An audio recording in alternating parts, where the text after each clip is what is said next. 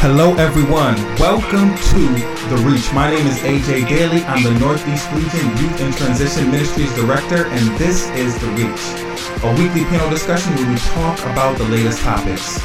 We hope to give you information, inspiration, and reach you right where you are. The topic that we have for today is the spotlight, love, light, share, achievement without commencement.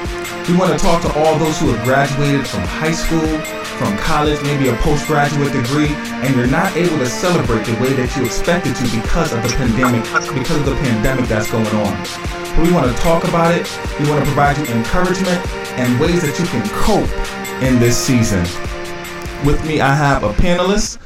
Let me just add them on. We have Doctor Cornelia Meeks, and we have Alrick Douglas. Welcome both of you for joining us today. All right, so let me first introduce Alrick Douglas. He is the C E O of I Am Power.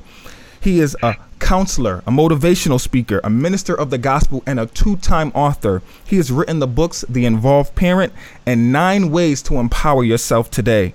Currently, he is working on his third book. He has a master's in counseling, education, and guidance services, and currently is a guidance counselor for the New Jersey Department of Education. Welcome back to The Reach once again, episode six, Brother Al. How are you doing? Thank you, A J. I'm doing good. It's so good to be back here. Right? Good, good. Thank you. And we also have Doctor Cornelia Meeks. She is the founder of Activating the Power Within. In twenty sixteen, after following the leading of the Holy Spirit, she founded the organization to follow her passion, to provide solid coaching and mentoring to young women in need of support during life transitions.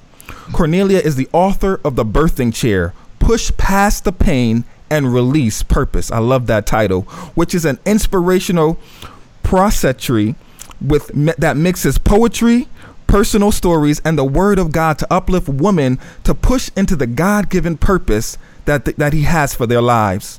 She ministers through practical preaching and teaching of the word of God under prophetic authority given to her by the Holy Spirit. She has a doctor of education with a degree in organizational leadership and communication. Her research is focused on the stained glass ceiling and gender-biased leadership in the Black church. She serves as the National Learning and Performance Consultant with the Veterans Health Administration of Academic Affairs, where she is responsible for over twenty-five national offices in clinical care education. Cornelia is a certified executive coach for the V A nationwide and holds outside certifications in master coaching and master performance consulting. Doctor Meeks, welcome to The Reach. Thank you. So glad to be here. Thank you. Thank you. I appreciate you both for being here today. And again, we want to let you know this is an open forum, open discussion. So if you're on Facebook Live, if you're on YouTube Live, we can see your comments. And if you have questions that you want us to answer, we are here to answer them. Now, today, as I mentioned before, the topic is the spotlight.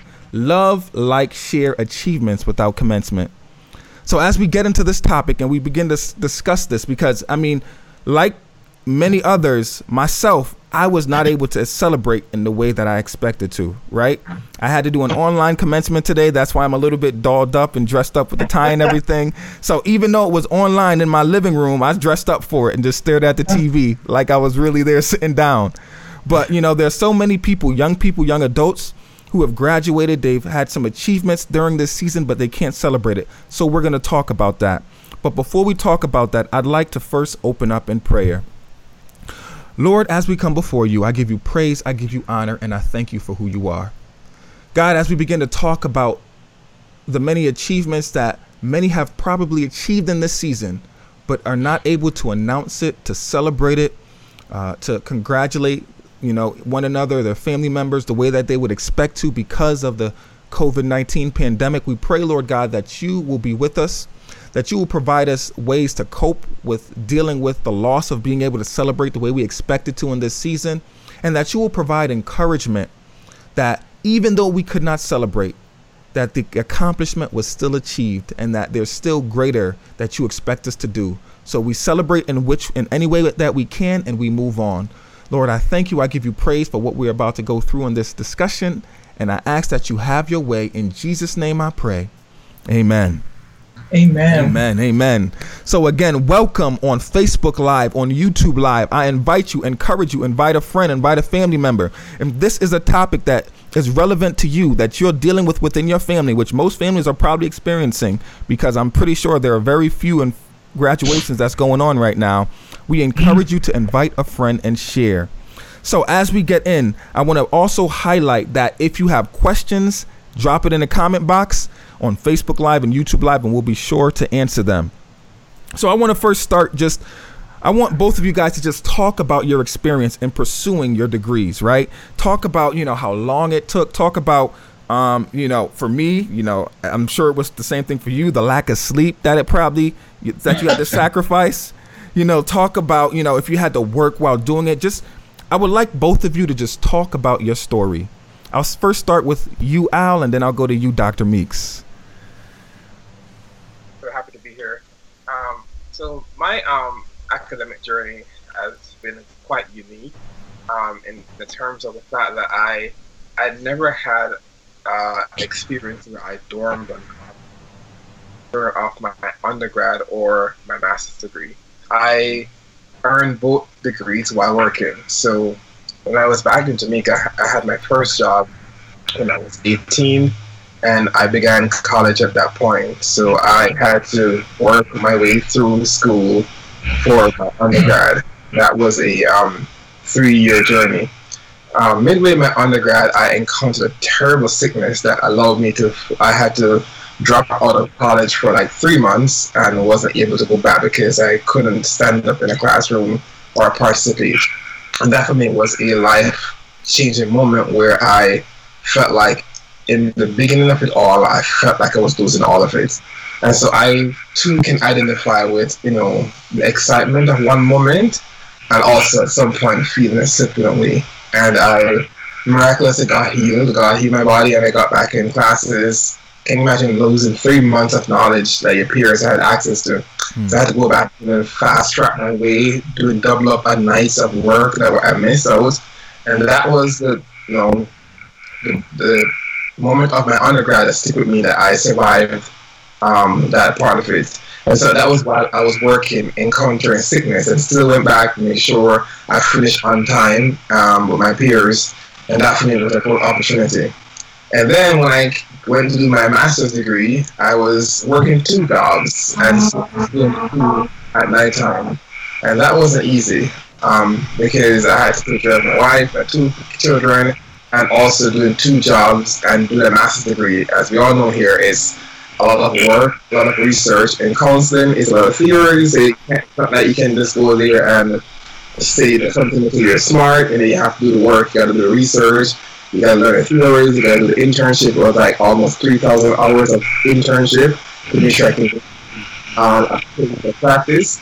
And so, for me, my academic journey, um, I didn't get to celebrate it until it was all over. I think um, my celebration began when my first client walked in my office. As a counselor, I was like, wow, I finally did it, because now I finally get a chance to change someone's life. Um, of course, I did have my graduation ceremony. Um, I didn't um, have my family in my undergrad, but in my graduate studies, my family was able to be there with me. And it was exciting, you know, it was exciting to march my graduating class inside the ceremony and just to be there and take it all a moment. But while I was sitting in that graduation ceremony, I was reflecting on all the challenges that brought me there. And yet, even though I had the excitement of completing, I still wanted to make sure that I was relevant to the world that was before me. And that was where my focus was immediately switched. How am I going to transfer all this into making sure I'm changing lives outside? So I have had quite a unique journey academically, and I am thankful to God that I was able to maintain myself in that journey. Um, I don't know how I did it, but it, um, you know, it, it, it, it happened. And here am I today, working with young people, working in my school district, changing lives. And I'm just want to encourage anybody out there today who feel as if, you know, this moment may not give them the expectation they want. Um, if you ask, ask any successful person, celebrations are not measurement for success. It's when you're in the moment and you find yourself being effective, that's when the celebration really begins. And that's where I want to help um, drive this conversation to do. Thanks. All right. Thank you. Doctor Meeks, tell us your story. Thank you so much uh, for giving me this opportunity just to share my experience. It, ha- it has been a journey. It has been a, an uphill battle. And and the day that I that I defended my dissertation, I, I played a song that I that I heard for the first time at my daughter's kindergarten graduation. She's now she's going to be seventeen in June. In June, and the name of the song um, is "It's the Climb." I don't know if you've ever heard it. It says it's always going to be another mountain. It's always going to be something mm. that's going to make you cry, but it's the climb. Mm. And you know, it it it it it, it really just helped me to reflect back on my journey, because um, at the time when I started my doctoral program, I knew that I wanted to go a little bit further than my master's degree, um, because initially I wanted to be an attorney, um, but I sort of put marriage first and and you know did some things that um, I felt that was going to please God in my life. And Um, I, I knew that teaching was one of my gifts, and my master's degree was in education. And so I prayed, and I really found that, that I wanted to pursue the doctoral degree. You know, it was rough because I was transitioning um, back from a suburban environment with the kids back into New York, where I was raised. It was rough. Um, I, I, I, I, I delved right back into ministry, which, as you both know, it, it's, it's hard. Um, and you know, I, I tend to put my everything in the ministry. And so it, it was, it was rough for me, because, um, there were times when I, I felt like giving up, because there were so many things that I was passionate about in ministry, and the time management and stuff really um sort of played with my head a little bit, and I kept saying, Lord, is this what you want me to do? Um and I, I shared I, I, I shared, you know, with other folks that I was in this program and stuff like that. And while I was in the program, I, I really completed my coursework at in record time. But right when I was coming to the end of completing my coursework, I, I, I started to, to experience a drop in my grades. Mm. And I'm going to tell you something I'll never forget. I pulled over on the Belt Parkway in Brooklyn, and this professor said to me, she said, why do you want this degree? She said, you don't need this degree. She said, you don't need this program. Why are you in this program? I've seen your resume. You don't need this. I would advise that you come out of this program and, and, and just uh, forget about it. My mother's my witness. She was in the passenger seat. And I, I I experienced a dive in in in the mountain that I was on, you know, just like as you start planning your whole life before you even finish this degree, you know, and, and, and I experienced like a, a hiatus. I had to come out of the program, and God said, come out of the program, rest, and I'm going to give you victory. Um, and, and it was hard for me because, you know, you, you have financing on the line, you have so many things on the line. And so I was I was between a rock and a hard place. Um, and, and while I was dealing with the children and dealing with worried about my future and stuff, you know, um, God said to me, listen, you're going to prove me in this moment. Um, this is not about you, as my strength is going to be made perfect in your weakness. Amen. And so he, uh, I remember my grandmother was sick, and we had to go to London, and God said, prepare all your paperwork, take it with you, and you're going to reapply to the program. I had I reapplied to the program. This is the first time I'm sharing this testimony. I reapplied, and they grandfathered me back in, reduced. Uh, they had uh, the amount of courses that you needed to complete the program had increased mm, tremendously. Wow, wow. They grandfathered me back in, and all I had to do was finish uh, one extra course and my residency. And God gave me victory. And I was able to come in. Even when I came through that that that portion, I was like in a, a wilderness with my with my uh, what do you call it? Dissertation, mm-hmm. faith. Um, so it was a struggle for me because in all in the midst of it, I was doing ministry. I was under a pastoral appointment up until last um, January, I had to take a sabbatical. I had, mm. you know, I really had to say, God, there's some things you have for me. You know, I'm a mother. I, I don't like to use the term single parent, but I'm the head of my household right now. Mm. And I had to really make a decision, because sometimes when you have to prepare for the next thing that God has for you, you have to sacrifice some things in the now. And it was a really rough journey. And as you know, spiritually, Uh, you know, when you have a mark on your life, you go through warfare that other people Amen. Will not go through. Amen. You know, it was it was many times that I felt like I was I wanted to give up, you know, and, and I would just let it go. But one thing that I learned in this entire journey is that the victory is always yours. Mm. You just got to cross the finish line. You just have to have the stamina to cross the finish line. Amen. I love that. I love that. And, you know, as I think about my journey, I just finished school, and it was pretty much almost, I'm going to say like seven years straight where I was in school, because I went for my master's and then took a small break and went straight into the doctorate. And you don't really, people don't really know the sacrifice that your family and all those that, you know, are around you have to go through. You know, mm-hmm. at least for me, my experience was I had four hours of sleep a night, three to four hours of sleep a night. I, I would was working full time. I was doing church ministry full time. You know, I would literally get home from work, spend about an hour with the kids, and then I'd be isolated, just off doing either church work or school work, and I'd be up till all hours of the morning, you know. And when I think about the struggle, even like the the our family having to sort of arrange everything around going after this degree, right? There's a lot of sacrifice involved.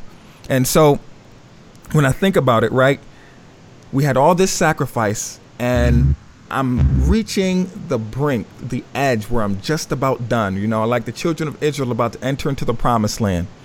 And, you know, you're ready to have a celebration. And, you know, imagine someone just stops you and says, wait a minute, there's a pandemic going on. You need to wear masks. You need to isolate yourselves to your tents. We are not going to celebrate going into the promised land.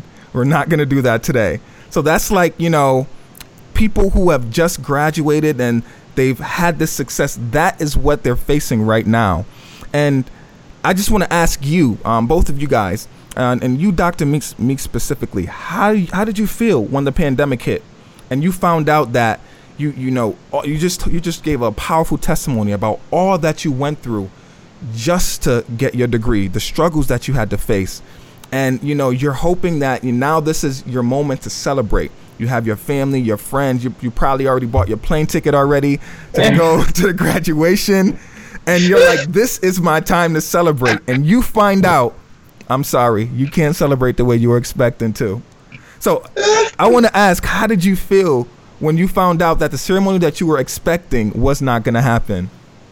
How about the dean sent the, the message out during my defense? Oh, wow. My plane ticket was already bought. Everything was in line. My mother was texting the whole nation. She's picking out her uh, her, her travel shoes. Everything was going on. And listen, they sent the message during the defense that graduation is canceled. Wow. But you know what? You know what, Doctor Daley? I didn't. I'm gonna be honest with you. I'm not a superhuman.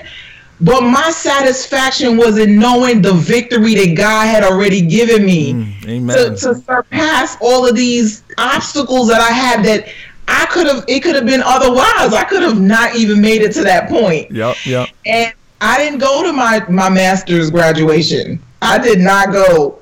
And in a way, I was saying, you know what, this is kind of good because I didn't go and I should have went, you know, and I felt bad for my parents. I said, you know what, this is my, I'm redeeming myself. I'm going to go. I'm going to get some good pictures. And then this happened. But you know what, it, it, it's, it's, I don't want to say it's a pride thing that we got to control, mm-hmm. but we had to, we had to see what God is doing in that moment. Yep, you know, yep. and really just be able to, Paul said, I, I learned to be content in whatever whatever is happening with in my life. Amen. I learned to be content. And guess what? I put on uh, my gown, let my daughter do my makeup, and I did a photo shoot right here. because they're they, we're having a virtual graduation, I think, on the fourteenth, and yep. they asked to send photos. So I just sort of like celebrated that moment. My mother came over, you know, everybody was excited. So mm-hmm. you had to, I was, I just made the best of it, because I mean, can you imagine going through the defense and right after, right during the defense, the email is coming through, there will be no graduation. Mm-hmm. I, wow. wow. Did you pause in the middle of your defense? Like what? I, I saw an email, and I know they saw too. And but they didn't want. I didn't think they wanted to say anything till after, you know, everything yep, was yep. over. But, you know, I was disappointed, but not where it hit me to the core. I was just happy that everything had come to a completion, you know? Yep, yep. And, you know, I did the same thing, too. Um, so we had our virtual commencement today.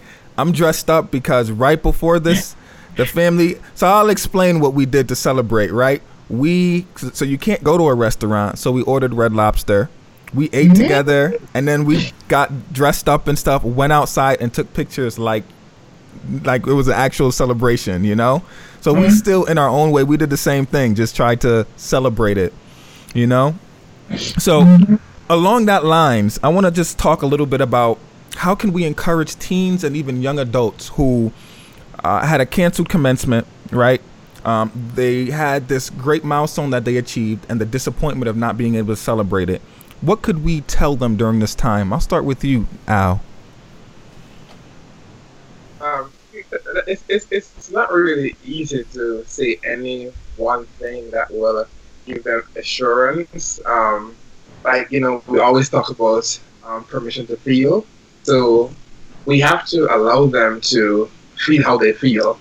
Um, the, the truth is that not all the young people who are not graduating are sad and depressed about it. And I think that it's very important that um, we do not generalize uh, emotion, because um, sometimes in generalizing an emotion, we give uh, um, a false context to it. So we have to let it be known that some young people are okay. They're working well with the transition. They understand we're in a pandemic. They understand that this is unusual. Um, and they understand that, you know what, there will be other moments in life. But for, for those who are really impacted by it, um, we just have to let them talk about how they're feeling, and also um, try to encourage them to, to see what's ahead. That, you know, um, it's not the end of mm. every person that you have in life, you know, but also allow them to, to, to just feel. If they want to be crying one day, it's okay. If they want to be sad one day, it's totally okay. There's no really perfect um, emotion um, to, to have in that moment. Um, you know, my daughter's going to move on shortly to a um, a different middle school, mm-hmm. and she will be able to graduate with her friends. As a counselor for my school, I'm in, um, you know, I'm in charge of planning the graduation process with my team, and I have to be on Zoom every day doing, um, you know, social and emotional sessions with my graduating class, helping them to understand that, you know what, you know, we're in an unusual situation in life. Um, nobody ever predicted this. You know, we had all the shirts ordered already. Mm-hmm. You know, we had all, we had planned to have all these beach party. You know, we give them all the assurance that we didn't uh, do this, um, you know, intentionally. It was just unintentional. Mm-hmm. And I think that is what I call for parents and educators a growth opportunity, that we now have to allow our um, young people to understand that, you know, and life is not perfect, and it could have been a snowstorm. Mm. You know, we can't. It could have been a hurricane. You know, it could have been something other than, than the pandemic that really shifted us. And the more we start working with our young people to understand how to, you know, rearrange our reality mm-hmm. and focus on what's ahead, I think we as adults put them in a different mental state. Mm. And so we get to that place where. Um, We get them to understand the reality of where, where we're at. Now we have to now start to make that journey of progressing them into their future.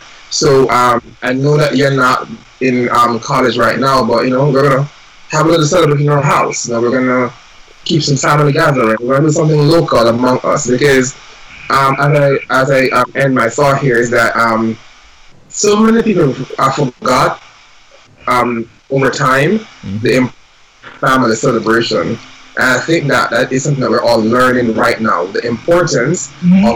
of celebration, mm-hmm. right? Um, I know we we go on the stage, but I think for all of us, what really captured our excitement is not really going on the stage, to catch the Puma is those dinners we have afterwards with our family, and those presents we get.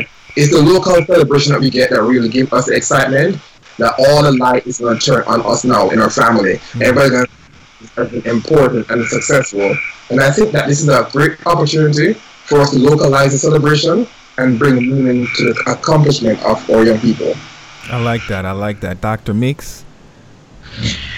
Well, listen, I just learned a lot from Al, because I have a I have a college senior also that's graduating this year. And um, it's, it's you know, I could pass up what's happening with me because maybe I could say this is not my first time. But with her, I, I, I appreciate what you just shared, Al, because I, I want to I don't want to generalize her experience, because sh- this is her first time, you know. And when I, the day that I defended, they made a whole seafood boil for me and all this stuff. So I feel like just what you said, I'm, I, I feel I would encourage people to do something special mm. that's important to that person, you know, something that's without the noise. Um, and so now I have to really search myself to see what it is that she really would love or she would cherish, you know, that that would really congratulate her for this this huge accomplishment. And I, I really feel bad for her because, you know, she's never had the experience of walking across the pomps and circumstance. It makes me cry mm-hmm. every time I hear it, and it makes me just, I feel like a kid again, you know? Yep. Um, and so I would I would encourage people to take the time to revisit their next step. You know, what is it that motivated you to get involved with this degree? What is it that motivated you to um, want to study for this field? And really, whenever we get quiet, whether it's quiet time that we put ourselves in or, or circumstances quiet us, it's our time to really see what God is saying. Mm. And I've said to her, you know, see what God is saying about your future, because you've gotten a freebie with what's happening. You've got a, a moment now to reflect on what God is saying for your future and how you can move forward. Um, so I, I think it's a time to celebrate in praise and prayer and find something unique, you know, that you love. And, you know, they probably get us to spend a little bit more money now. Since we're making, uh, you know, like accommodations for what didn't happen. So, yep, yep. That is true. That is true. I love it. So I want to point out again on Facebook and YouTube Live, if you have questions that you would like us to answer, drop them in the comment and we will be sure to answer and address them for you. So if you have any questions, it's an open discussion, you know, open panel discussion. So if you have questions, be sure to drop it in the comment and we'll be sure to address them.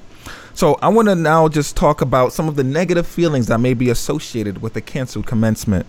Uh, you know, I want us to just begin to talk about them and really acknowledge those feelings, right? Maybe some negative feelings we may have had, or that others, like young people and young adults who are listening, may have had in having a canceled commencement. So let's just start to talk about that. And I'm going to start with you this time, Doctor Meeks. I think people uh, are facing a, a, a feeling of uncertainty. Mm-hmm. You know, mm-hmm. like I, I can't remember any time that something like this has ever happened. Maybe, maybe, you know, I'm not, I, I can't remember any time in my lifetime that something like this has ever happened. Because usually gradu- graduation is around a, a time where weather is safe and, and other things are protected. Um, I, I, I feel like that people might be feeling uncertainty about what's going to happen next. Mm-hmm. You know, like graduation is something that's set in stone. Like, you know, that in May and June, graduation happens, family um, barbecues happen, you you know, uh, family dinners after graduation happen. And since this didn't happen, what's next for me? You know, like how is my, my even my career path going to change mm. as a result of what's happening in the world right now? Um, and I think those are the feelings that people are dealing with. And I think even people who are experienced and older I, that have some time left in the workforce are also feeling that, you know, like what's going to happen next? What, how, how do I change uh, my trajectory based on, you know, uncertainties, you know, like how, how can I steer my future now for success mm. now that, that things are not the way they always been? And I think um, that may be what I, I think it concerns me, and, I, and I'm sure for young people that's never gone out into the world of work, um, you know, or ever tried to forge a career, I think they may be feeling like that. Mm, that's good. That's good. Al? Yeah. Um. So something that I've always, like, as an adult, um, been mindful of is, um, you know, we have this idea in counseling we call transference and counter-transference. Mm-hmm. Those are right, and so I'm going to break it away um, from that, and it's simple. So sometimes what happens is that because of what we go through, that is transferred um, on others, right? And um, and sometimes as parents, they may never never had had that moment of celebration in their own personal life, and this was the moment that they were waiting for, that they could at least join with their children and celebrate that moment for them, because they never had they never had that moment of celebration themselves. And so it turns into a double loss now we're in this pandemic, where the parent is struggling with their um, unfinished business and now have to document in the real world the unfinished business of their own child. And so we get into a place now where both adult and child are not finding the resolution that they need to move forward. Yep. And um, and one key thing is that um, in the field I work with, and um, I know somebody in the chat was talking earlier about resiliency uh, with young people. Mm, um, yeah. in, in the field I work with, in, um, I've seen young people go through so much, so much. Like students who have gone through the death of a parent in second grade, and and and, and are moving on with their life in, in, by the time they hit third grade. Mm-hmm. I've seen people going through divorce and mass separation of family and all this kind of stuff, right? And I've seen kids whose parents died in nine eleven and had to live past that experience and are now better and doing much successful things with their life. You know, I worked with um, a team of people who, this dad, um, his son died in the Sandy Hook experience, and they have turned that experience into a whole program that is now internationally recognized. And so we have to understand that, you know, in, things do happen in life. And I'm guaranteeing you that this is not, this is maybe a wake-up call, but this is, this won't be the end of our realities in handling a shift. You know, it's a magnified one, but it's definitely not the end. And I think that we have to see that our young people are stronger than we think. They have a built-in energy and a recovery period that, you know, with the help of professionals and with the support of positive adults around them, they tend to bounce back from things quicker than we do as adults. And so it's very important in this time that parents monitor what's really happening here. Am I um, really sad that my child didn't graduate? Or am I putting that emotion on them because I have had my unfinished business mm. and now that we're both celebrating? I promised myself that because I went through this, I would never allow my child to go through this. And now this pandemic gave this a reality. And so we have to be very careful that we're not transferring our emotions into the child life. You know, we can give them tools, like, you know, do the do the community celebration, you know, um, you know, open an online bank account for them and say, hey, you know what, we didn't spend all that money on the shoes, we didn't spend that money on all this luxury stuff, you know, we didn't get a prom stuff and the limousine, but every dollar, I promise you, I'm gonna put it in an account, and when you get to your future, you can use this money and celebrate however you want. How about that? I like that. That is so true. You, that is one of the fringe benefits that you don't really think about, that all of the money that you would have spent on the celebration, you now have that you can invest in the future that's open before you. That is an excellent point. We had a comment, uh, author Alice Farrow, please speak to resilience of young people and young adults. So, and that's right. There's a factor that we're not really talking about, that the fact that they're going through this and still moving forward proves that they have a resilient spirit and resilient mindset. I'd like to just uh, for us to touch that just a little bit. For those who are going through the pandemic and not being able to celebrate the way they would, just speak to the resiliency that they have during this time. I'll start with you, Doctor Meeks. I, I, I want to say first that that the, we you know we use the word graduation, but really it's a commencement, you know. And I remember when I was in school, they, they used to say it's a commence- commencement. Don't get excited. This is just the the beginning of the next step. And I think um, the resiliency comes in, in in their faith foundations and in the values that we've already taught them, um, in knowing that that both with their values and what they've learned in these programs or um, in school, they're now equipped to move forward. Mm. You know, and if this can happen to me at the inception of my career or the inception of of the next level of my life, then I can handle anything. Mm. Um, I think it gives them, it, it, it, it, it, it strengthens their faith, because this has, this has shown that, um, you know, things that you never planned for can happen, but it's not what happens, is how you bounce back from that. And, and so I, I think the foundations of faith and just the good lessons that parents have taught, you know, it, it it gives an opportunity, because, you know, Andre Crouch said, if I never had a problem, I wouldn't know that God could solve them. Let's be real. Amen. You know, you really got to have um, a tight spot in order to put um, your survival skills in action. And I think that's this is a time for these uh, young people to really prove God.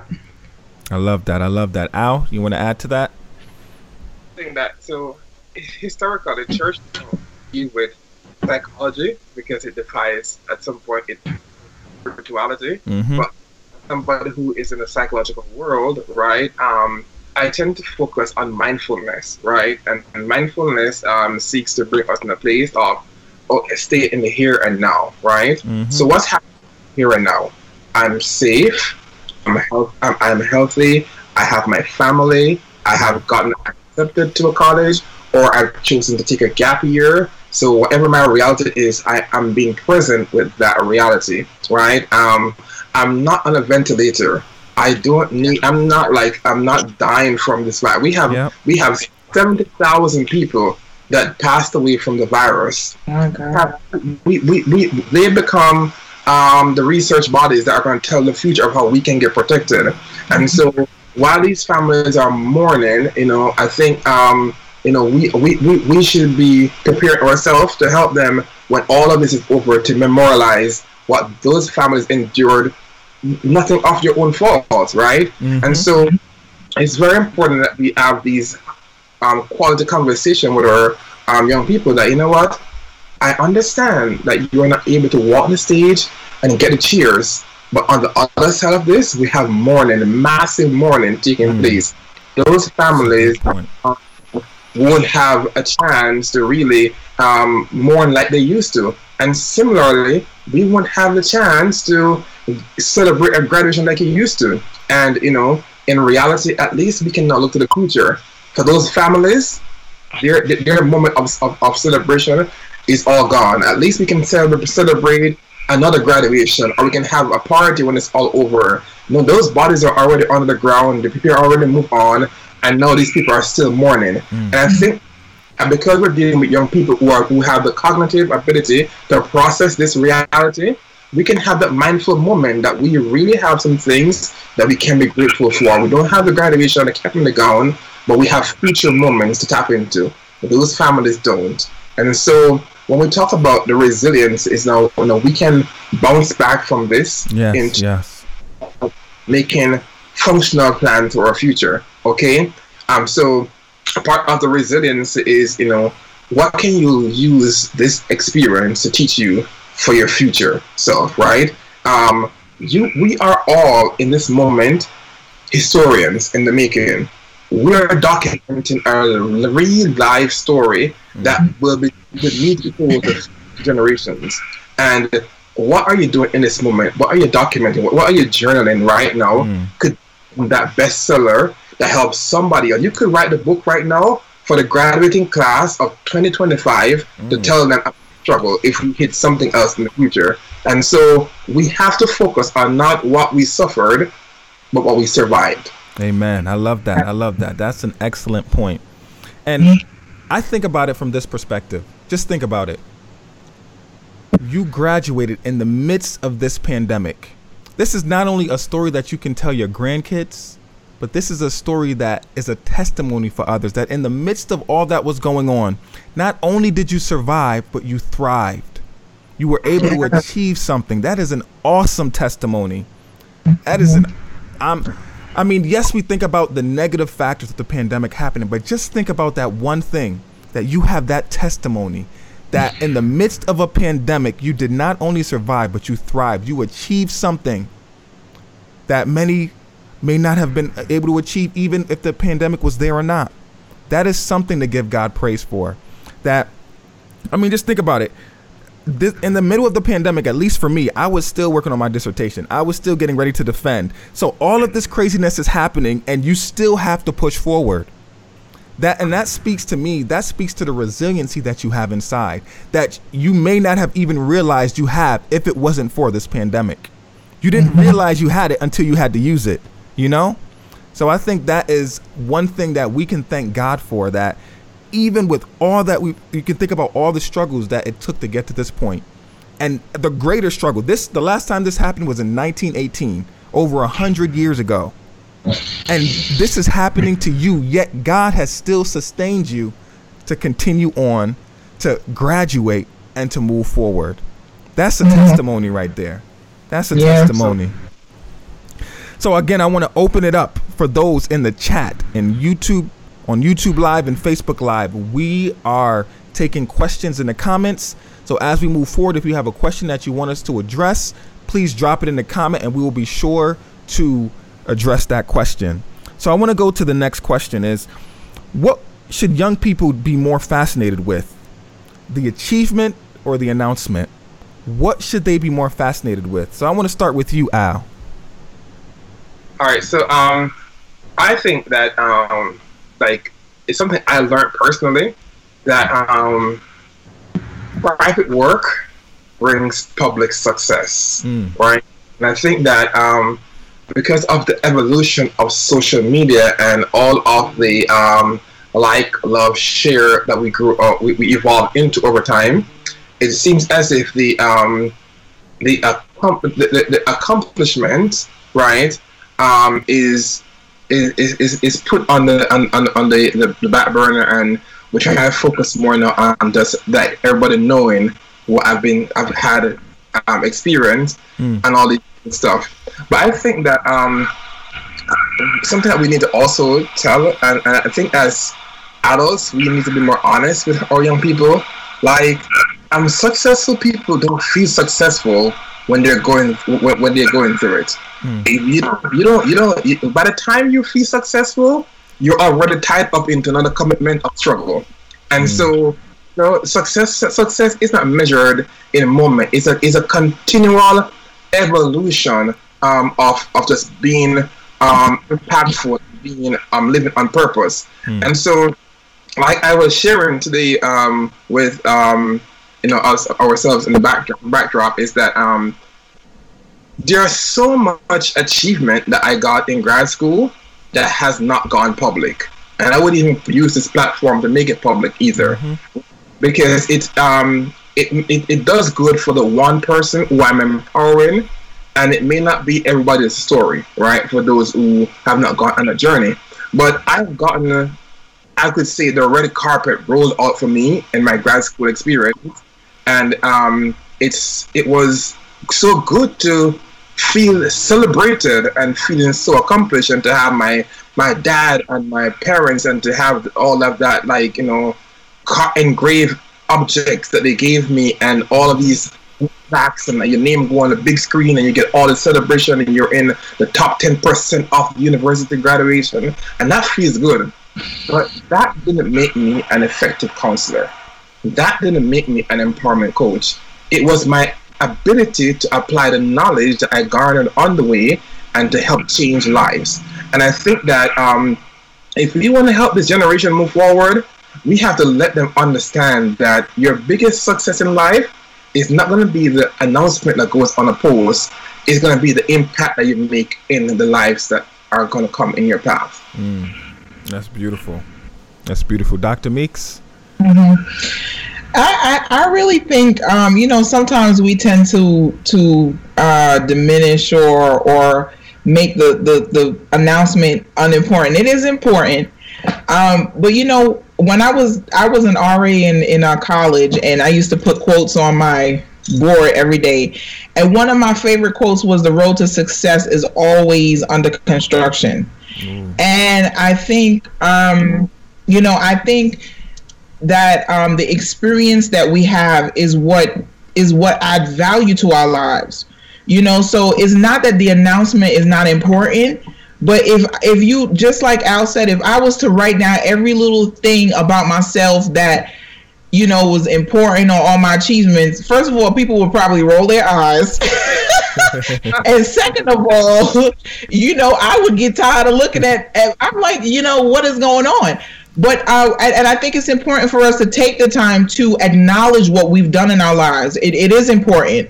Um, and a lot of times, I know I've done a lot of coaching with women. Um, one of my first jobs when I came back to New York was welfare to work uh, programs, where I would coach women into, into, you know, going back into the workforce.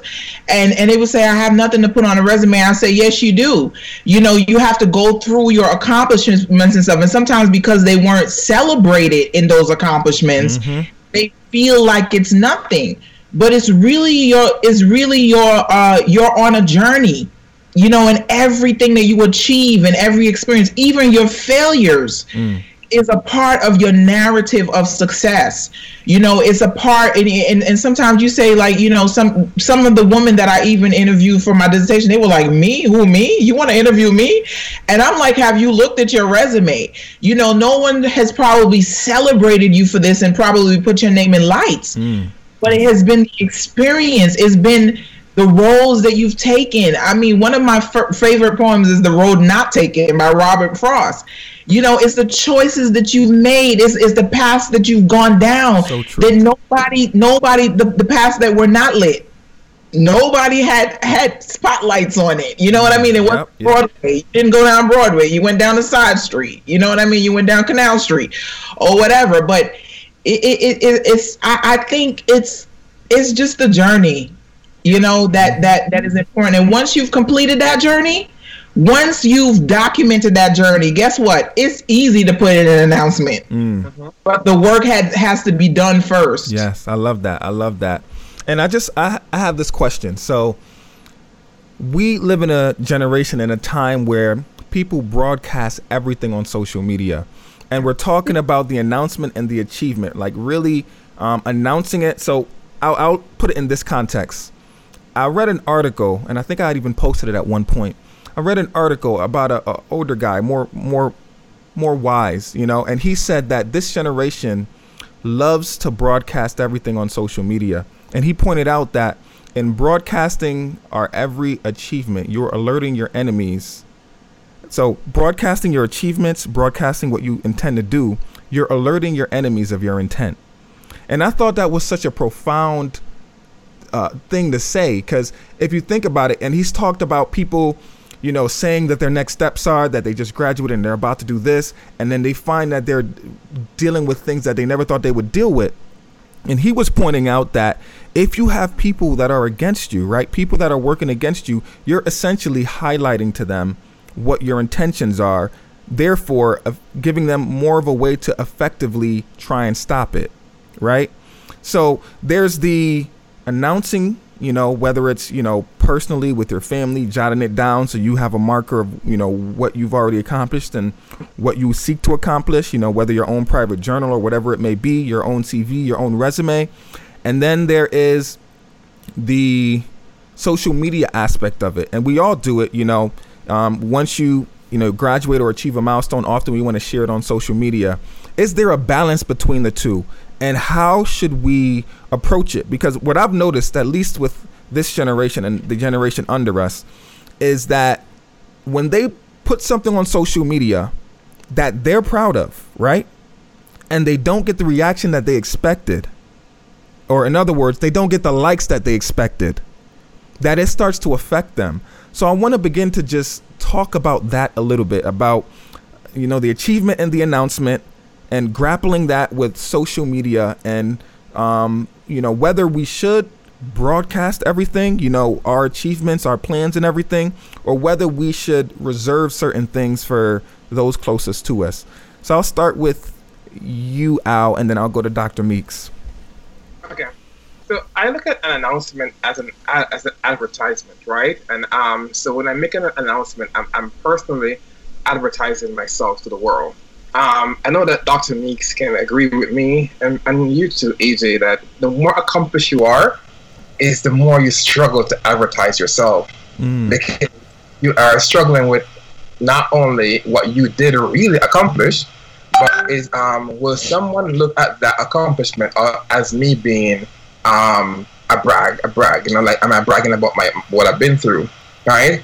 And I believe that there is, um, there's sometimes that we need to advertise for like promotional purposes. So if I'm in my business, I'm going to advertise that, yes, I have a master's degree in counseling, and then you guys may talk about your doctoral accomplishments. And that's functional advertising because it helps to give you authority on the topics that you're speaking about, and that's why we study. We study our voice on the topic. Otherwise, why should anyone believe in us? And sometimes you have to go public and share what you accomplished so you can get authority on the topic.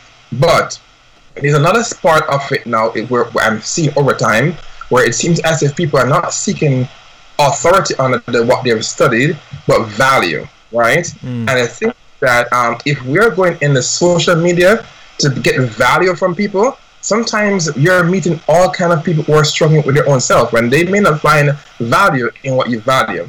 They may not find success in what you have been successful su- successful in.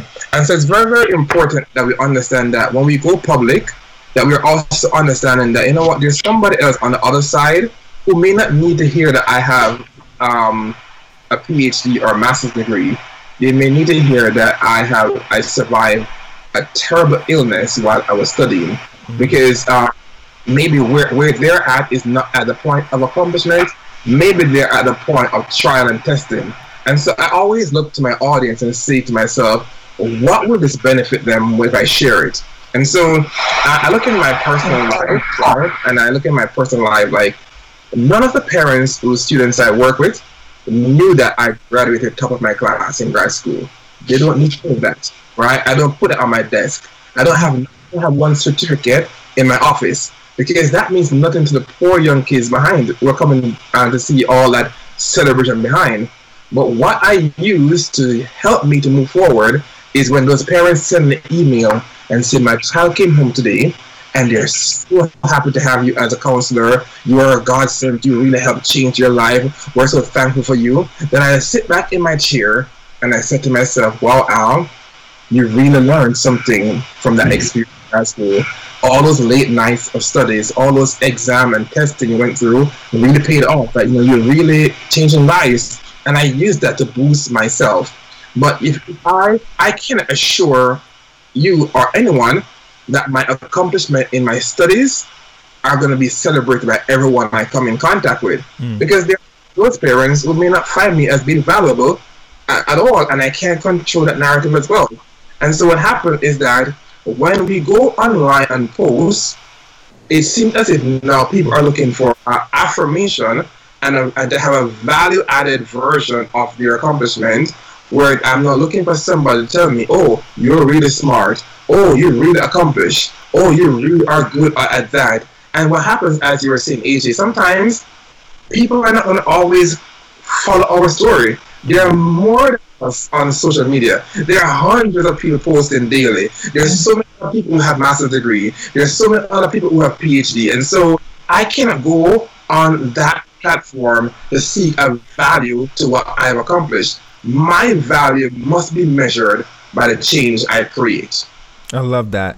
And I just want to add this comment, and I think you're right. It's about intent. Maggie B said, your success also can also motivate one to press towards their goal. So I, th- I just want to highlight that in right before I hand it over to Doctor Meeks, because that is also a caveat, right? There's, you know, those who are trying to see what you're doing and maybe want your demise. And then there's the encouragement aspect that you can give others in announcing, in a sense, your success. So, Doctor Meeks, I'll, I'll turn it to you now. You know, one of the things that I deal with in my ministry is transparency. Um, and it's because I believe that um, the Bible said by the, the word, the blood of the Lamb and the word of our testimony, we overcome. And so when we when we speak words of encouragement and, and we testify about our circumstances, I think people um, receive encouragement to move on to the next level in their lives. Um, but I think sometimes the spirit of pride stops us from doing that mm. because we want people to see the finished pro- pro- product in ourselves. Mm. And certainly there's there's a time and a place for that. But I think as people, women and, and, and men of God in ministry, I think it's important for us to recognize that our life is a testimony. It's a living testimony. And so even if you feel like you may have to clean it up a bit, it's important to share your story. Um, the thing about when I when I finished, I really wasn't gonna say anything. My kids said, "Mommy, you better say something." Listen, um, my mother, she doesn't answer the phone when she's at work. She's a registered nurse. She does not pick up the phone on her shift.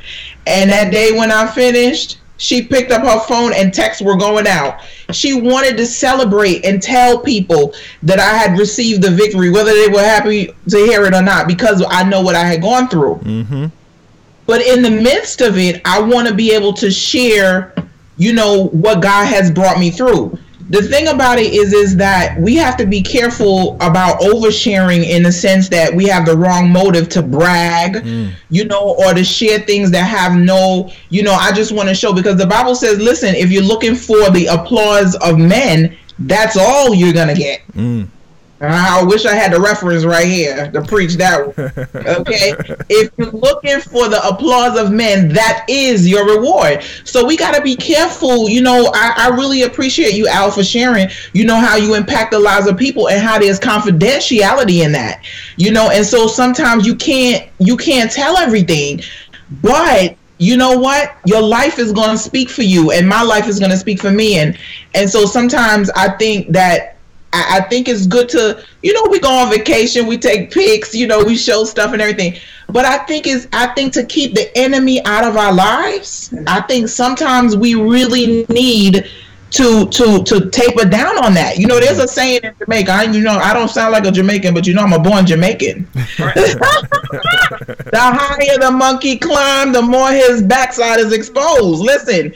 When you're going up to higher levels, you need covering. You need coverage. Mm. Listen, you need to you need to find yourself more in the secret place than you are on the mountaintop trying to announce to everybody. Place, you know. Secret place. Amen. Uh, Amen. The secret place is powerful. I, I, I, I, uh, that's awesome. That's awesome, and that is so true. You brought out two dynamic points. One, you know, you need that covering and not really exposing yourself when you're going up and climbing that mountain, but also the aspect of transparency in your testimony. And without that transparency, it could be a sense of pride that, you know, trying to get accolades from man. And that transparency is really what helps people, because you can tell someone, yes, I've accomplished all these great things. But most people, what they'll do is they'll put you on a pedestal and consider you superhuman. Like no one can really achieve that. But when you bring into perspective, no, I was a mom, I was raising kids, I was still working, I was staying up late at night. I, they can then see themselves in you and say, if you can do it, and, and seeing you holistically making this accomplishment achievable, if you can do it, then I know I can. And I think that's the key. I think that's s- such a powerful statement, being transparent in your accomplishments. Mm-hmm. I love that. I love that. So the next question that I have, and I want, want to also continue to point out in the YouTube live and the Facebook live comment section, if you have a question, be sure to just drop that in the comments and we'll be sure to to uh, answer that question during this discussion. So the next question that I have is, how do you appreciate working behind the scenes before stepping into the spotlight? Because a lot of times, a lot of the hard work and the struggle that you're you're doing, a lot of times it doesn't really get noticed until maybe a particular point. You might be in the valley climbing up the mountain, like you had noted, Doctor Meeks. And un- until you really get to that mountaintop, all the work that it takes to get up there, you're not really being noticed. You're not really being thanked or saying, wow, that's amazing. So you're literally in the progress of climbing up. You're not in the spotlight, but you're working behind the scenes. How do we appreciate that? So I'll start with you, Doctor Meeks.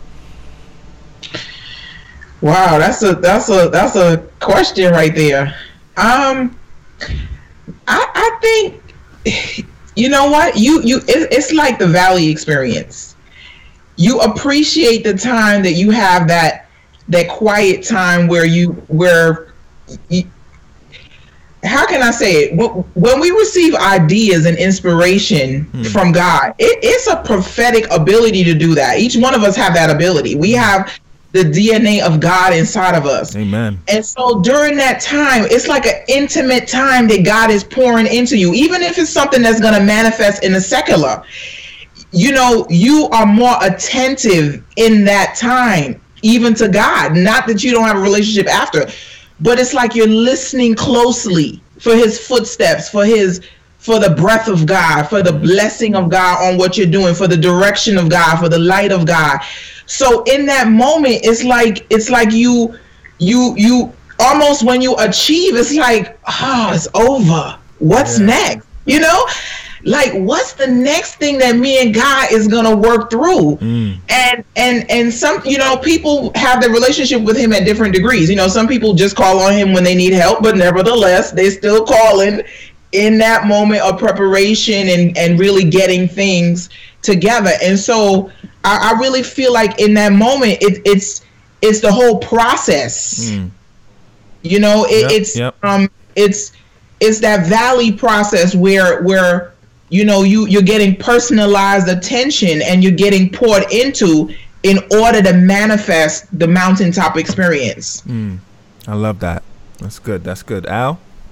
I think I, I love what Doctor Meeks um, is saying, and I want to just flow from that same premise. Um, it, the thing about it is that it's it's so um, it's so easy to show people the stars, but very often we show them the scars. Mm. So, so easy to show them the stars, but very seldom we show people our scars.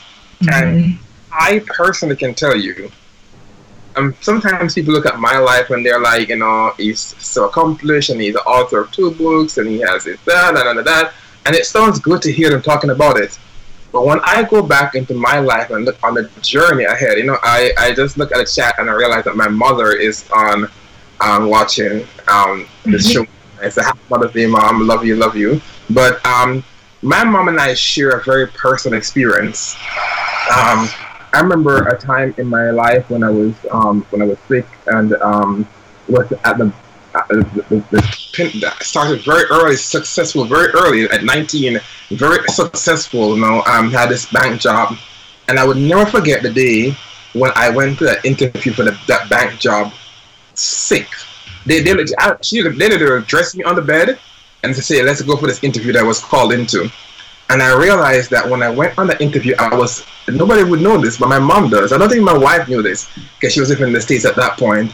But I went in an interview. I remember today I had a gray outfit, a gray shirt, a gray pants, a brown shoes, and like a blue tie on. I remember, it, I think it was like, well, like almost like, like fifteen years ago. And I remember that morning, my dad and mom drove me to an interview, and I was resting on a pillow in the back seat with a bag mm. through overnight. It, they got so scared when I was in that interview room for over half an hour, taking taking questions from five people around a table. And these people were feeding me questions, never realized that I didn't even have breakfast in my stomach because I could not eat at all. And I was I drove right in that two-hour bus um, car ride into the interview, and that was a groundbreaking job that changed my entire life. Everything I am today is because I drove into that moment. Mm, wow. Those things are not going to show up on my master's degree. Those things are not going to show up on my doctorate degree when I should move in that direction. Those are things that my parents and I experienced a struggle in becoming successful. Mm. So when I when I write my books, and when I do my empowerment um, session, a lot of people bring back great reviews that, wow, you're so impactful, you're so good. And that, that means something for them. But for me, it's assessment. That, you know what, Al? For you to get better at yourself, you are, you're going to have to survive wow. more back.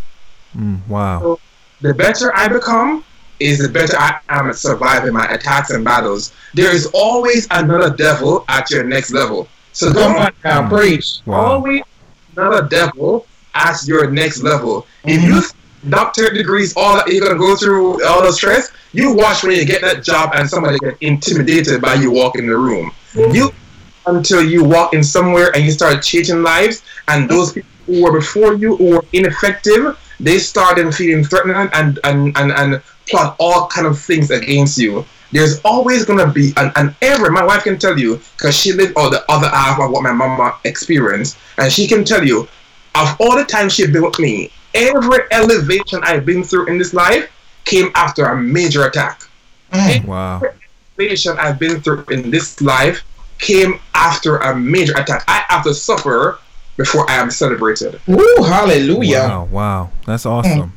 That is awesome. So I want to bring about this question. And again, you know, if you have questions in the chat on Facebook and YouTube Live, be sure to drop them.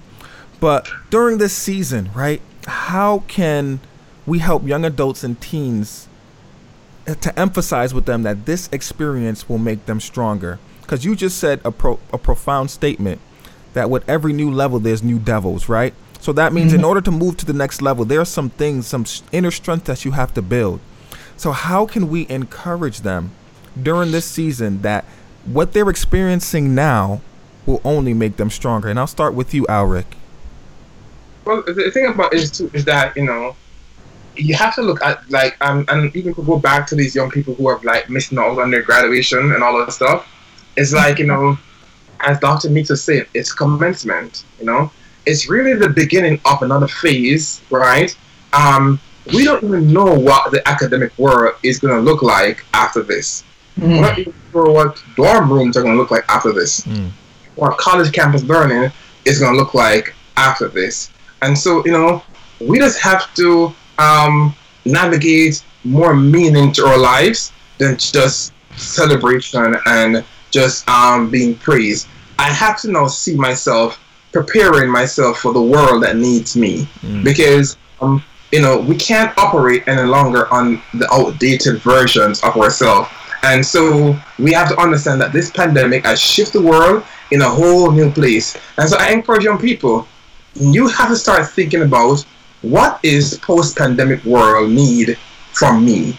What is what, what need will the post-pandemic world um, create for me? You know, um, is it time for me to re- reassess my major in school mm. and realize that I may want to be this career choice person, but the world after this may need more more therapists, more counselors, more, you know, is it time for me to make a change against what was seemingly attractive and alluring to me mm. and become relevant? And I think that as parents, this is a great time for us to help our children go through the assessment process. Because you know what? If we never had this pandemic to do the assessment process, some of these kids are going to go to school and they get dropped. They drop out first semester mm-hmm. because they realize that all of this thing that the mom or, or dad or the family culture say, you should be a doctor, you should be a this, you should be a that. And all these projected careers that they fall on, that themselves sit into. Now with this isolation, let's go back to a reassessment. No, mm-hmm. let's go back to the planning process and see what do you see yourself doing in the changing world? That's powerful. That's powerful. Doctor Meeks, you want to chime in? Yeah, I, I really think this is a this is a time to really emphasize in, in spiritual legacy too.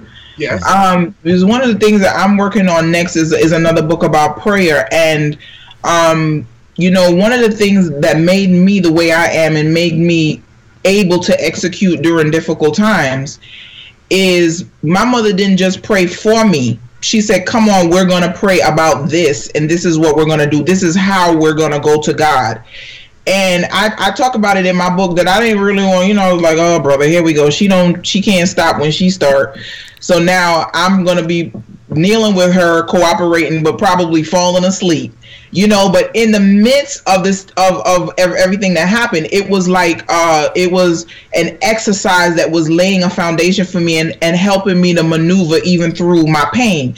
So I think that this is a time for spiritual legacy for us to really show our kids you know, we, this is the times that we've talked about. Mm. This is the times, this is the stuff that's happening that we, you know, you sit in Sunday school class. I mean, I, me- I remember after defending my dissertation, I was like, Lord, is the rapture next? Uh, maybe.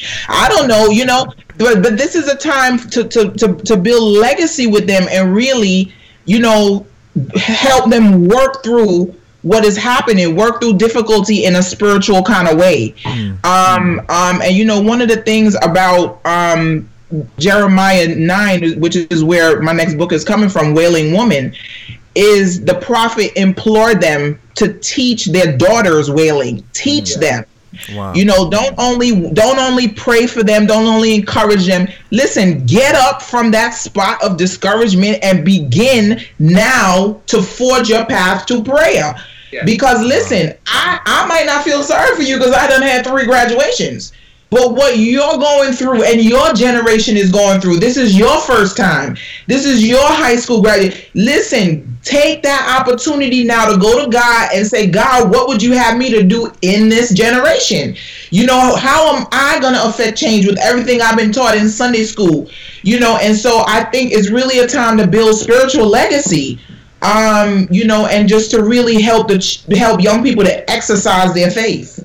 I love that. That is awesome. That is awesome. And so now, what can families do, right? So we know we can't have the celebration the way we expected it.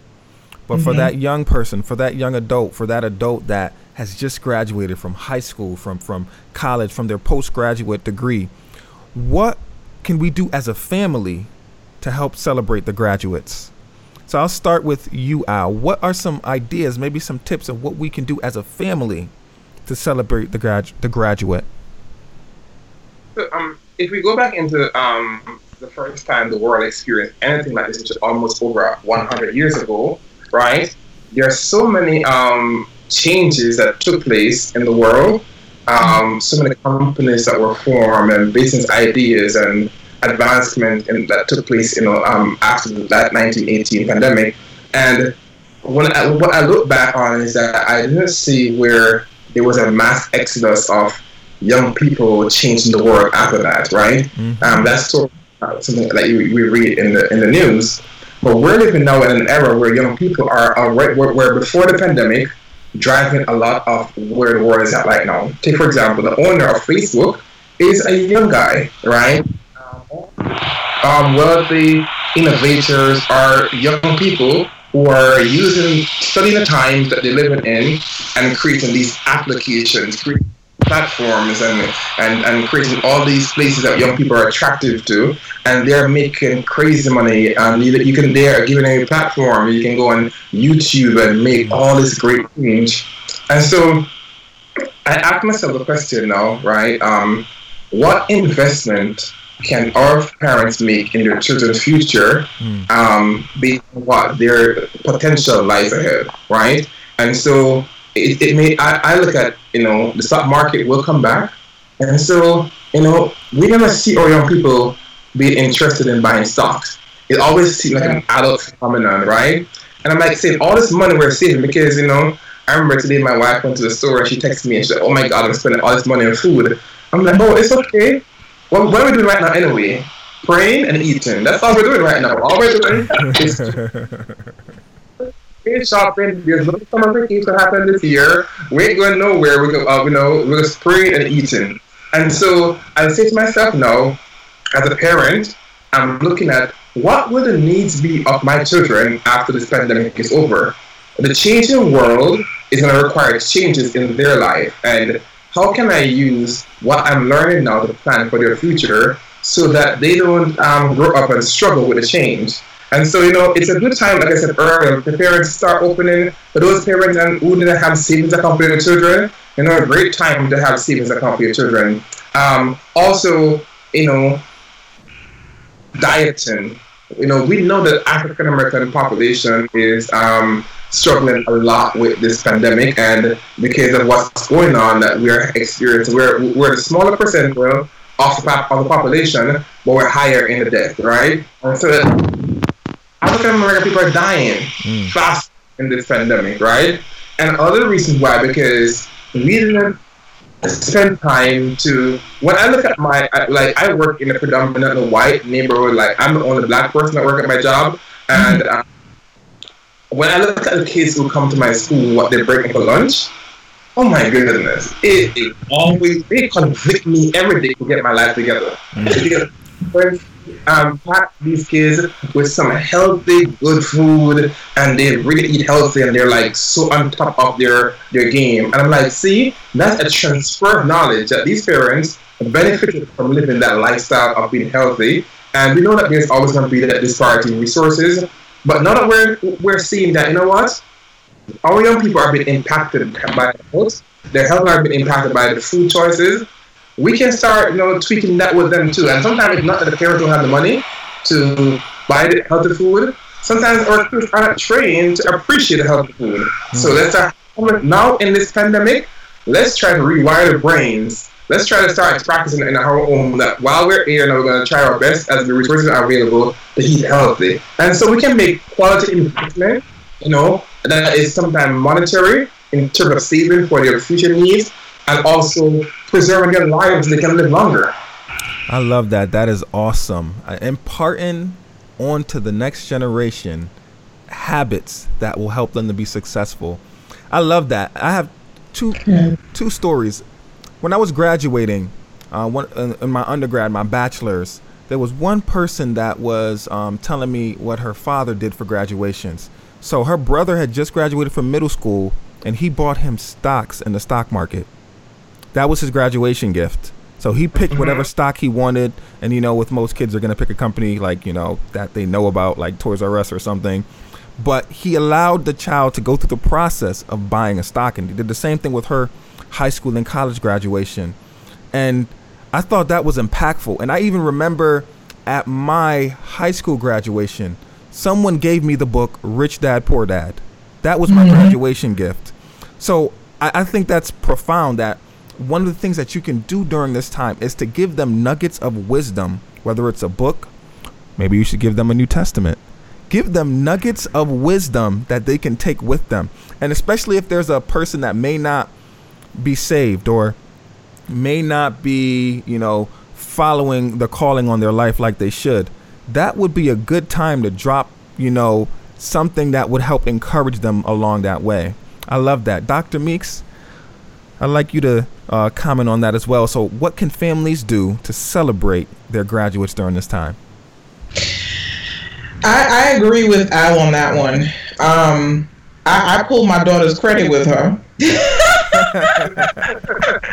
and she and I, I gave her a little, you know, some tutorials on things that she has to look forward to, and, you know, things that's going to be expected of her as a grown adult, and the things that she's going to need to continue to be successful. And I had done some things already that she didn't know about, and when she pulled it, she's like, oh, Ma, I thank you for thinking about me and trying to plan ahead and stuff.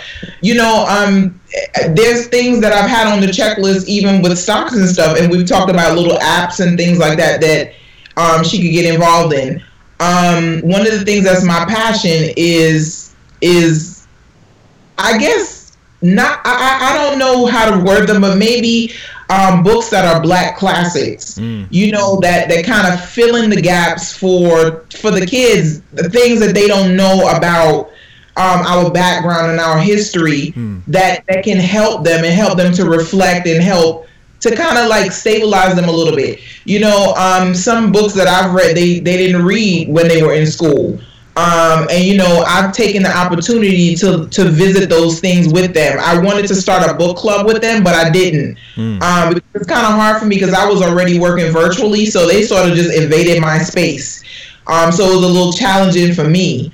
Um, but one of the things that I did is I, I watched um, documentaries with them and paused and had discussions and stuff. So I, I think um, that in celebrating... Um, you know, young people, I think it's good to to celebrate them and, and do things with them that we wouldn't normally have a chance to do to prepare them for their future. Mm. And also do things, I don't know if I'm articulating this well, but do do the same things you've been doing, but at a slower pace. Yeah. Mm. You know, so I I was watching, you know, I would tell them I want to watch a show with them, and everybody would roll their eyes and they would go five different ways. Now it's sort of like they were trapped. So we would watch the shows and I would stop and say, well, how do you feel about this? You know, or whatever. Or do you know what they meant by that? Let me help you. You know, so it's a time to me, those things create bonds, mm, you know, yes, and yes. they help a little bit. Um, and, and, and I don't know everything about what my, what my kids need. You know, I, I don't know everything, but if, if, if I feel like something's important or something's important to them, you know, I, I've taken the time to try to, like, do a little research to see what I can do to help to enhance them or make them happy. Because, you know, they're in a different generation from me. I know I look young and beautiful, but they're in a different generation than me. So, you know, I, I don't know everything. And so this is the time I think that I think that you helping me to reflect inward, Al, in that I'm also going to um find out what I can do to, to celebrate my daughter the way she wants to be celebrated, mm. you know, and, and, and not just dismiss that she's not maybe verbalizing that she's not going to have a physical graduation, but take the time to really see what she wants. She wants. I know my mother's been doing that, um, but I really haven't been doing it. And I think this is the time that, that I would advise other parents to do it. And I'm also going to do it, to just look deeper into what the person really wants. Amen. I love that. I love that. So now the final question for this evening. Uh, we talked about what the family can do, but as the body of Christ, what can the church do to celebrate these graduates? Right? Um, many of these graduates, whether, you know, teenagers or, or adults, um, they've been in the church. They've been invested maybe in ministry. The church has poured into them. So during this time, what can the church do? What can the body of Christ do to celebrate these graduates? And Al, I'll start with you. All right. So, uh, so I am born in church all my life. So I am. I speak. I'm, I, this is my disclaimer. I speak very, very highly of the body of Christ because I represent the gospel of Jesus Christ. But on social issues, I um. I, the church and I are not always on the same page. Um, because um, my challenge with the body of Christ is that we we collect an offering for everything but, but the next generation. We collect an offering for everything but the next generation. So true. To be honest, young people go struggle so much to go on trips and events and explore the world because it's like, for the church, we need a bigger building, and not realizing that the bigger building is building up the younger people in church, because they're going to go to Wall Street and work that nice job and come back to the tithes and offering and sow in the ministry and help us grow at a massive scale than we can do through this um, block drive and all those other localized things that we do. Mm-hmm. And I'm not happy with how the church um, invests in our young people. I think um, we grew up in Jamaica and they say, we need prayers and potatoes, right? And so, um, for so often that we know we're, we're gonna we, we bring all the college kids to the altar and we lay hands on them and we pray over their future, but we don't even realize what their true needs are. How many churches have a scholarship fund that with all trying times now with these families mm. losing income and the changes in college um, adjustment and maybe dorm rooms are going to be too much to handle. They're going to have to live in localized spaces. How many church right now is collecting an offering for the people who are going to college? Wow. How many, mm. how many people are saying that, you know what, we're going to we're going to donate this offering that we're going to collect now, you know, for the young people who are going off to college? And so uh, for a long time, these young people, they, they help build up our community. They come and they dance and they do skits and they act and they sing and they do all of this activity. Young people are always so busy in church. Mm-hmm. But time comfortably exported to college, you will be lucky if you get five hundred dollars from your pastor as a thank you for all the times that you, you know, I was working behind the camera and I wasn't getting paid. For all the time, you know, doing um the drum and wasn't even really getting what I should get. You gave me the offering, but I should have gotten more, you know what I mean? But now, what happened is that the church goes through a period of deficit because these young people don't come back because mm-hmm. they feel the investment. Mm. But you, they know that my church gave me five thousand dollars towards my college education, that it's going to be a seed in their life, and they are not going to be rested until they come back and pour something back to the church. Mm. And that is we get what we call stimulus checks. The government, the government give us stimulus checks because they want us to stay alive and not like just fall off our drives. They want us to stay up and believe in the economy. They want us to stay positive and believe that the stocks are going to go back up. And that stimulus check is a psychological tool. Mm. They plan to make sure that we keep faith in the economy. What are we handing over to rich young people mm. yes. and keep the body of Christ? Mm. That's awesome. I love that. Doctor Meeks. Lord, I was biting my tongue. I didn't want to shout. You're taking me to church. Come on, with a piece of truth in it. You know what? The thing about it is, is I cannot add anything to what you said in that regard because I believe what you said one hundred percent. Ow. What I, what I, what came to me is that the church does not know their power in the community.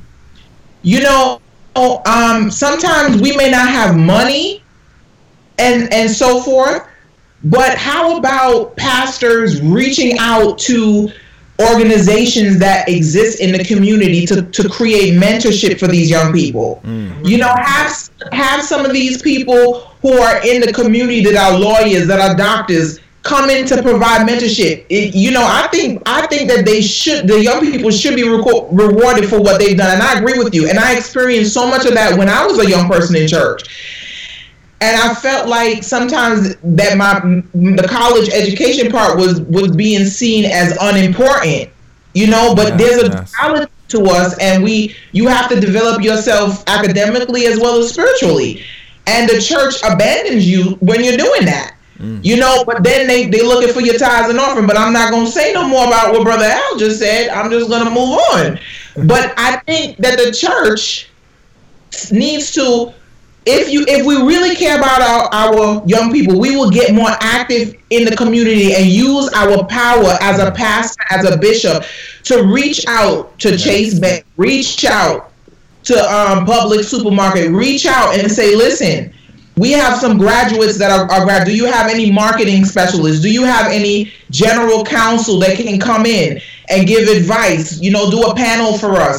You know, are you hiring anybody? You know, our these they've invested in our community. You know, and these are our community. What can you do for us? Um, and I think that's a good um, reward too. You know, to give back to the young people, to provide to provide some type of networking. Yes. Yes. And, you know, we might not be able to do it because we might not have be in that field or accomplished in what they're looking, the field they're looking to go in. But we can use our resources. The church doesn't realize how much power we have in communities. Ooh, mm. You know? So true. That is so true. Now, before we end, and I just want us to provide just a brief word of encouragement to a young person, to a young adult, maybe an adult who have just graduated and they're stepping into the next phase of their life, of their ministry, their future. I would like just provide a word of encouragement, and I'll start with you, Doctor Meeks. Um, I just want to encourage all the young people that you're fearfully and wonderfully made, and everything that you are, all the gifts and talents that are inside of you, God placed them inside of you from the inception of time. He told even the prophet Jeremiah that I knew you before I w- you were formed in your mother's womb. Mm-hmm. So everything that you're doing now is you're walking out the manifestation of who you are. Um, and so if nobody celebrates you, even when you don't want to celebrate yourself, still be committed to what the, the masterpiece that you are in God. Mm. Be committed during the highs. Be committed during the lows. Be committed um, when you're under construction. Um, but but let your life be uh, a masterpiece to the glory of God. Yes, sometimes yes. you will never be recognized for who you are. You will never get the accolades that you truly desire. But one thing that you, you can say is at the end of your life that you've developed everything that God has given. Don't, you know, when you the talents that you have, don't hide them. Invest those talents and continue to um, to cause them to grow. And as you grow and as you invest in them and as you use them, you're going to see that mo- you're going to receive more talents. You're going to receive more things that some of the things you, you would you didn't even think that you were capable of. Um, but I, I want to encourage you to look inward at what God has created and see the beauty in yourself. Um, and, and just continue to pour in yourself. Eventually, you know, the world will see it, and eventually, you know, you're gonna you, you you're gonna go out and, and really be able to manifest who you are in Christ. But I, I would encourage you to be be empowered, stay grounded in the Word of God. Feed your spirit. You are a spirit. You live in a body, and you have a soul. Feed your sec- the secular part of you that needs, you know, to, to develop, and, and also feed your spiritual talents and your spiritual gifting. Feed them with the Word of God, and you will see you will see just roads roadways open up for you, because the Bible said that your gift will make room for you and bring you before great men. And I, I want to implore you and encourage you that in that room is everything that you're looking for, but you first have to em- em- embrace that gift and develop that gift and go through those valley moments so that you can have that great moment. I love that. That's awesome. Al? Yeah, that's so powerful, Doctor Meeks. And um, just to add like one last sentence to all that, because I agree with everything Doctor Meeks said, um, is that um, see this pandemic experience as wind meets your wings. Um, see this pandemic experience as the wind beneath your wings, and just know that it's not time for you to fly. It's not time for you to fly. Use this experience um, as the wind beneath your wings. Let it blow you into your next great opportunity. Let this experience um, take you off in journeys and um, corridors of life that you never imagined. But never sit on the ground after this. Fly. I love that. I love that. Yes. And I would just like to encourage the young people that your purpose is greater than your struggle, and greater is He that is within you than he that is in the world. Yes, this is a struggle, not being able to celebrate the way you expected to. But guess what? You're going to have more struggles. As you mm-hmm. go forward in your future, in your destiny, you're going to have more struggles. But remember this, your purpose is greater than your struggles. And He that is within you has equipped you with all that you need to not only achieve all the things that you need to achieve, but to do it with excellence, to not only survive, but to thrive. So I just want to encourage you today, as you move forward, God is going to truly bless you and do great things in your life and in your ministry. And we are here to pray for you and to encourage you. And before we go, it's just a few announcements that I want to bring about. And so we have coming up, this Saturday, May sixteenth, just a week from now, we have, for such a time as this, our online youth conference. It's going to be an excellent time. We have Pastor Michelle Allendale. We have Minister Ja- Jave Ellis, Psalmist Dana Blackwood, and myself, and many others. We even have our brother Ryan from the Albany area. He's going to be ministering as well in song. And we have various young people throughout this region that's going to be coming together to have this online conference. I'm encouraging you, both young and old, come and support. We're going to have another discussion just like this during the time of this conference. So the normal Reach discussion that we have during this time is going to be at a little bit at an earlier time during the day, and you'll get all that information as we move forward. But I'm encouraging you to come out. It's going to be live on Facebook Live and YouTube Live, just like we're doing now. It starts at twelve p.m. Eastern on May sixteenth, twenty twenty. So I'm encouraging you to come out and support. I mean, you're going to be home, so you might as well just be fed. Amen? Amen. Amen. And then I'm going to have Al, if you can just, uh, if you have any things you want to promote as well. Well, I, I have my, I, my two books. They're available on my website, I Empower You Now dot com. The one's about the involved parent, and um, the other is about nine ways to empower yourself. So if you go to my website, I Empower You Now dot com, you'll find my books available. I also have um, this series I'm doing right now, um, titled Between Hurting and Healing. And it really focuses on helping people to navigate a life of freedom, having gone through hurt. And so, you know, I look forward to share that space with those who are interested. Amen. All right. And I want to point out again that we have the Church of God of Prophecy has a free online co- course called Yes, Responding to God's Call. The link is in the description, is being shown on the screen, and we can drop it in the comments if you're interested. It's completely free, and it's available to all those, whether you're in the Church of God of Prophecy or not. So we're encouraging you to take this course. It's for those who are just starting out in ministry, maybe youth ministers who are just getting their feet wet, and this is to help you to understand the calling that God has in your life and how to move forward in your particular ministry and to move forward in the future. So I'm encouraging you to take that course.